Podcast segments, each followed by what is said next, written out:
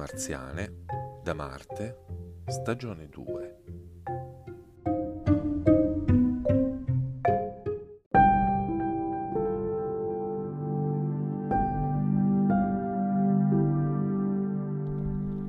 Laudato sì, mi Signore, per sora nostra morte corporale, della quale nulla homo vivente può scappare, che la morte secunda non farà male. Francesco d'Assisi. Un morto non può mordere. Plutarco. Capitolo 1. La morte, la morte, la morte che arriva, la morte rognosa, la morte lasciva, la morte che dona, la morte che prende, la morte che ruba, la morte che rende, la morte che danza, la morte che sta, la morte che viene, la morte che va, la morte che vive, la vita che muore, la morte, la morte, la morte e l'amore. Un telefono suona. È nero, di vecchio tipo. E se questo ci fa subito capire che siamo negli anni 60. Accanto al telefono c'è un teschio di plastica della Revel. Se fosse buio risplenderebbe. Glow in the dark c'era scritto sulla scatola. Dring, dring. Con un accappatoio buttato addosso, in fretta, un uomo risponde al telefono. Può avere 30 anni e gocciola tutto. È magro, ha la faccia filata con un'espressione perennemente impassibile, tendente al menefreghista, e ha in bocca una sigaretta fradice. Pronto? dice. Ciao Francesco, ti disturbo? No, figurati, tanto prima o poi dovevo pure uscire dalla doccia. Toc toc, Francesco si volta per il bussare cupo che viene dalle sue spalle.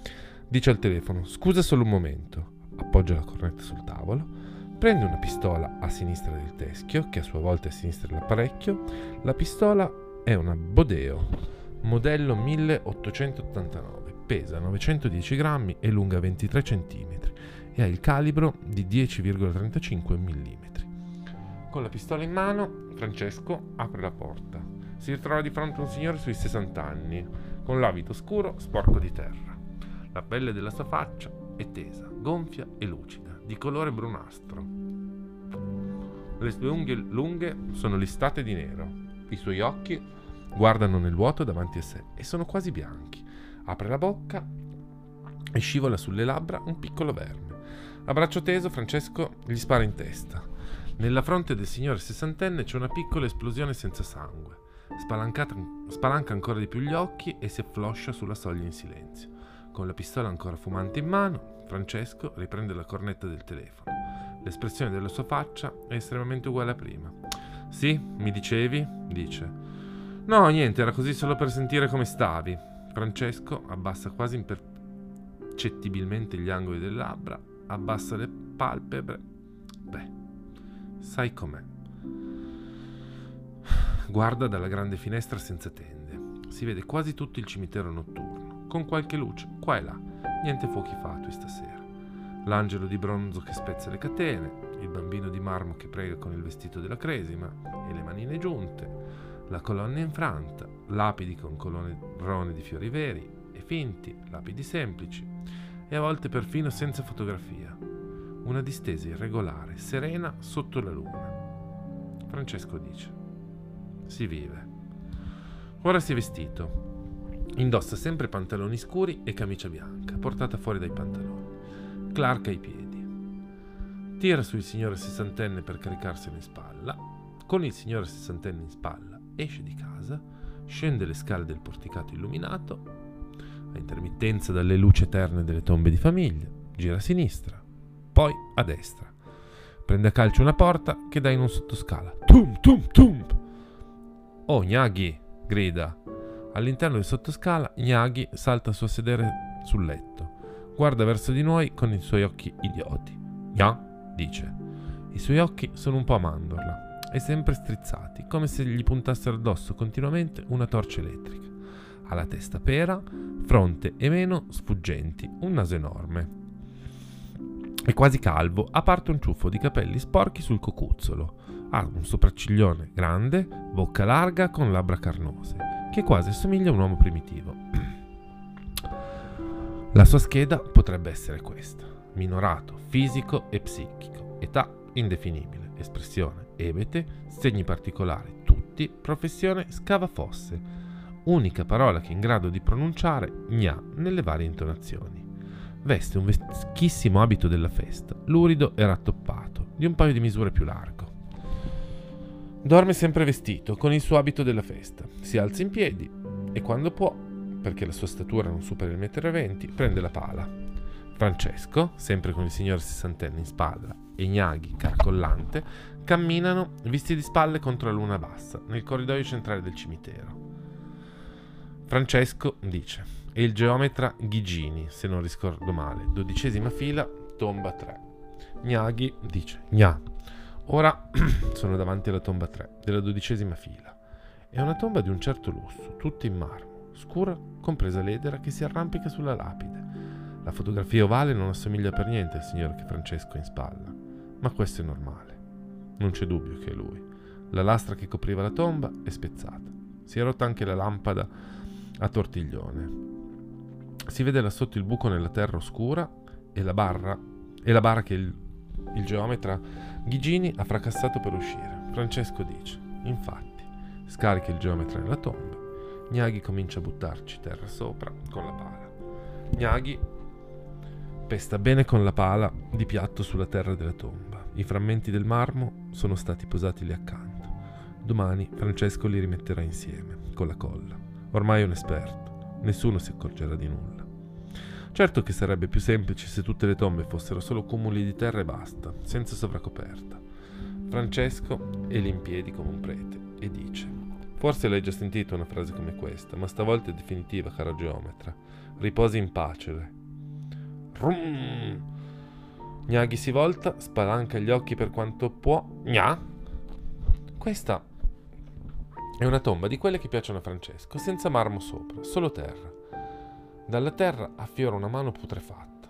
Un dito è praticamente solo ossa. Gna, gna! Oscia! esclama Francesco. Un altro.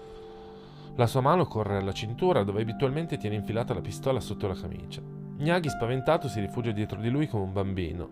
E ho dimenticato la pistola a casa. Dalla tomba affiora come assonnato un cadavere in condizioni precarie. Il suo vestito scuro, quasi uguale a quello del geometra Ghigini, è pressoché intatto, ma la faccia quasi non esiste più. Un occhio smangiucchiato gli pende oscillante sulla guancia destra. Tiene le mani scarnificate avanti come un sonnambulo. Francesco stra- sta- strappa la pala Gnaghi. Dai qua, Gna! Il cadavere avanza verso di noi con le braccia tese barcollando. Con la palla di taglio, come fosse una scure, Francesco lo colpisce in testa. La lama affonda fino al naso. Il rumore che produce è più o meno tut. Il cadavere apre l'unico occhio e guarda stupito. Poi cade come svuotato. Puntellandogli la testa con un piede, Francesco gli trae la palla dal cranio. È andata talmente in profondità che deve muoverla a destra e a sinistra facendo scricchiolare le ossa. Alla fine scatta fuori con un plop. Francesco porge la palla a Gnaghi e gli dice: Pensaci tu. E intanto va via. Viene verso di noi, ha la solita espressione e si accende una sigaretta.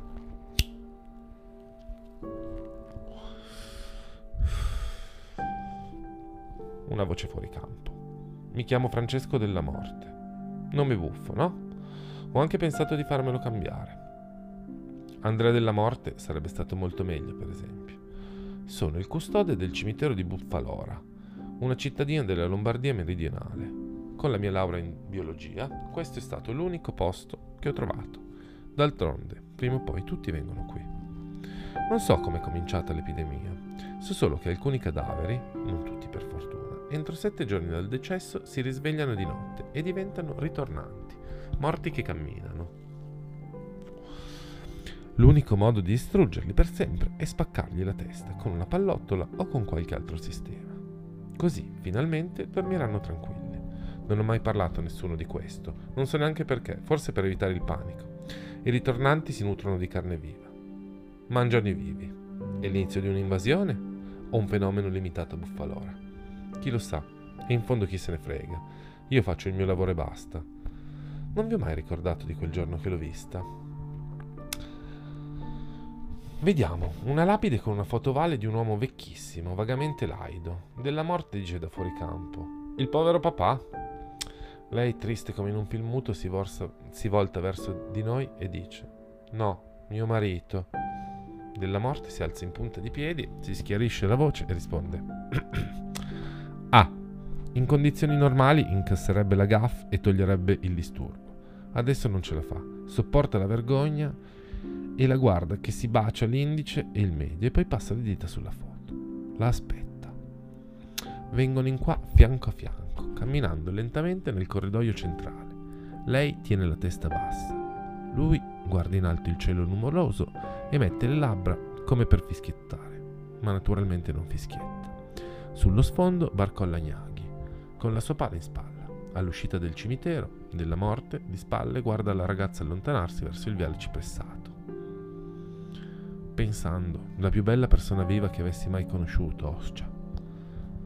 Lei, in effetti, anche se adesso non la vediamo più, è solo una silhouette che sta sparendo dietro la curva. È piuttosto bella. Assomiglia a qualche attrice, ma è difficile dire quale. Forse tutte. Non avrà più di 25 anni una voce fuori campo, l'avrei mai rivista? Un altro giorno, della morte sta riempiendo un innaffiatoio a, ru- a un rubinetto esterno, sulla parete della sua casa che dà sul cimitero. Sotto c'è un lavandino. Questo avviene a destra dell'ingresso del cimitero. Della morte si volta verso sinistra e la vede entrare. Voce fuori campo. Sì.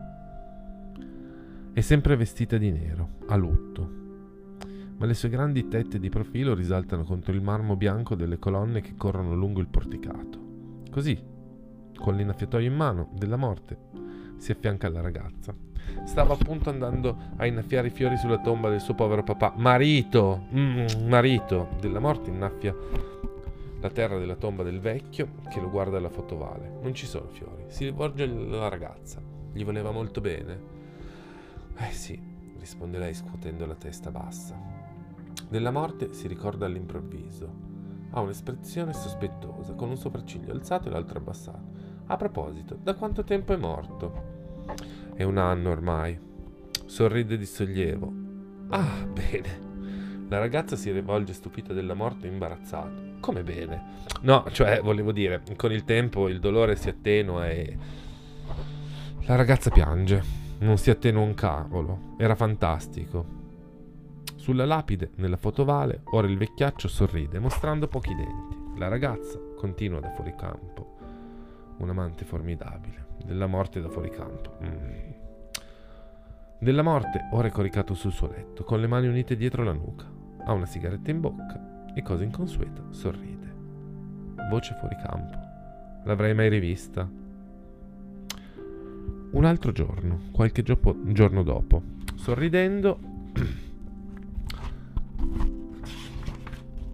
Della morte indica alla ragazza qualcosa fuori campo. Voce fuori campo, sì. Al di là c'è l'ossario. Gnaghi, che sta buttando ossi teschi in un sacchio della spazzatura, alza la testa stupita. Sente dire: Stupendo! E si può visitarlo? Normalmente no, ma per lei farà uno strappo. Gna? Della morte la ragazza sono nell'ossario. Della morte le indica tibie, femori, teschi come fosse un cicerone. Voce fuori campo. Scoprì allora che avevamo la stessa passione, la morte. Era estasiata, gli scheletri la eccitavano. È il tramonto. Tra le tombe vediamo due figure nere che fanno l'amore sull'erba fresca. Voce fuori campo. Oscia. E Gnaghi guarda verso di noi ed è tristissimo. Nel buio, la luce della luna e di tante fiammelle si riflette su una lacrima che gli scende sulla guancia. Poi della morte è coricato sul letto, con le mani incrociate dietro la nuca. Guarda il soffitto con espressione sognante. Voce fuori campo. L'avrei mai rivista? Una camera ardente, una bara scoperchiata, c'è la ragazza pallidissima con le gambe incrociate sulle sue belle tette. Voce fuori campo, sì. Della morte è l'unico che la guarda, nella camera e in piedi ai suoi piedi. Voce fuori campo. Non me l'avevano detto, ma la Tisi non le concedeva che poche ore. Non aveva nessuno. Le pagai il funerale, ma non volli che fosse seppellita. Feci sistemare la bara in una cappella semidiroccata in un angolo del cimitero, su un piedistallo di pietra, e la vegliai.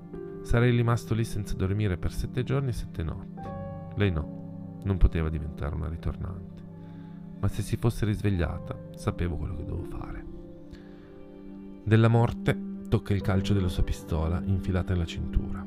È seduto su uno sgabello da picnic style nella cappella squallidissima piena di ragnatele e senza una luce. Si alza, poi solleva il coperchio della bara che non è stato inchiodato. La guarda ed è bellissima. Anche Gnaghi è lì con la, sua spalla, con la sua palla in spalla. Vattene, Gnaghi, dice della morte. Gnaghi, triste, se ne va dalla cappella, venendo verso di noi. Nella cappella della morte si è seduto ancora, appoggia i gomiti sulle ginocchia e si prende la faccia tra le mani. Voce fuori campo. L'avrei rivista? Orrore. La ragazza apre gli occhi, con una mano scosta il coperchio della bara, facendolo cadere di lato, e si alza a sedere. Voce fuori campo. Sì. Facendo cadere lo sgabello da picnic della morte arretra sconvolta. La ragazza sta uscendo dalla bara e scendendo nel catafalco. No, dice piano della morte. La ragazza con espressione stupita e smarrita, con il velo funebre che traslucido le copre il volto, viene avanti, viene da noi. Della morte si copre gli occhi con il dorso di una mano. L'altra mano corre alla pistola. No! Spara. Ha sempre la mano sugli occhi, ma sbircia tra le dita, come quando si guardano i film dell'orrore e non si vuole vedere, ma anche vedere. Bang! La scena seguente si svolge al rallentatore. La ragazza ha la fronte squarciata. Lasciandosi alle spalle la cappella della morte, viene avanti a testa bassa, con la pistola ancora nelle mani, le braccia abbandonate giù lungo i fianchi.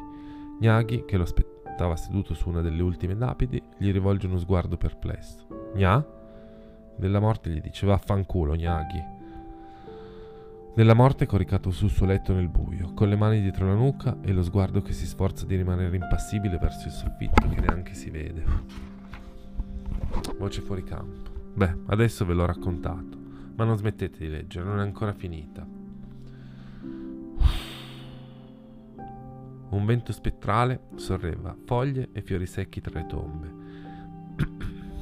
La porta dell'abitazione dell'amore si apre di colpo, aperta dal vento, e appare la ragazza attonita, con il cranio squarciato dal colpo della Bodeo modello 1 1889. Poi sorride malinconica. Della morte alza la testa, sguarda sbalordito. Mm? Si tira su a sedere sul letto e intanto la ragazza avanza verso di lui, nella stanza, come un fantasma, nel suo sudario trasparente teso sulle grandi tette. Della morte dice, tu, tu, sei tornata. La ragazza spalanca le braccia come per abbracciarlo, sorride ancora, dolcissimo. Della morte dice da fuori campo, amore. A occhi chiusi, dell'amore abbraccia la ragazza, affondando il viso nella sua spalla. All'improvviso il sorriso dolcissimo della ragazza si trasforma in un ghigno. Apre la bocca, morde la spalla di dell'amore, strappandogli insieme alla camicia un semicerchio di carne. Ah! Della morte arretra, tenendosi una mano sulla ferita da cui il sangue sprizza e passa attraverso le dita. Ha un'espressione incredula, dice. No, no. La ragazza, con la bocca insanguinata, sempre aperta, con le labbra tirate sulle gengive, avanza verso di noi, con le mani protese d'artiglio. Ed ecco che Gnaghi dà un colpo con la sua pala, alzandola sopra la testa e poi abbassandola con tutta la forza. E la lama della, pian- della pala si pianta profondamente nella testa della ragazza che sembra stupita. Si pianta tra i suoi bei capelli. La ragazza è ora a terra, supina. Il manico della pala si innalza verso l'alto, come i capezzoli delle sue tette tese, turgide per sempre. Da una parte c'è Gnaghi, dall'altra c'è della morte che tiene sempre la mano sulla ferita, e ormai il braccio gocciolante di sangue, la manica della camicia bianca tutta rossa. Dopo un po' della morte dice: Potevi Potevi arrivare prima, Gnaghi. Gnaghi non è molto forte, fa una fatica tremenda a calare la baga nel, nella bara nella fossa anonima. Della morte là in piedi. Sulla sua spalla, sotto la camicia nuova, è evidente il rigonfiamento della fasciatura. Il sangue a poco a poco si fa strada tra la garza e il cotone. E così, lei se n'era andata per la terza volta e per sempre. Curioso a vedere sparire c'erano un povero minorato e l'uomo che l'aveva uccisa.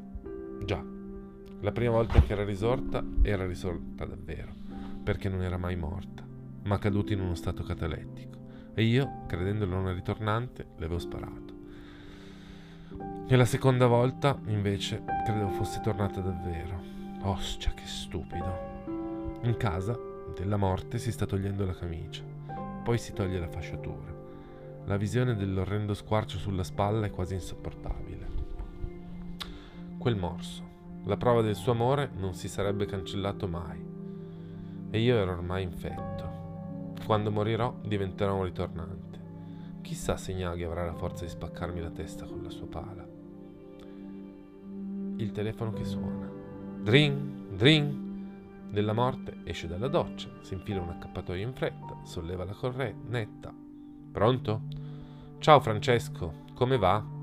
Si vive. Pochi minuti dopo si infila la camicia dopo essersi rifatto la medicazione. Ogni movimento, anche minimo, gli costa dolore e fatica. Già. La mano di della morte prende un mazzo di fiori appassiti da un vaso sulla tomba della ragazza, li getta nel sacco della spazzatura che Gnaghi tiene aperto. Nel vaso mette altri fiori, freschi e bellissimi. Vediamo il cimitero dall'alto, con della morte e Gnaghi in piedi davanti alla tomba. Non è così che si dice, la vita continua.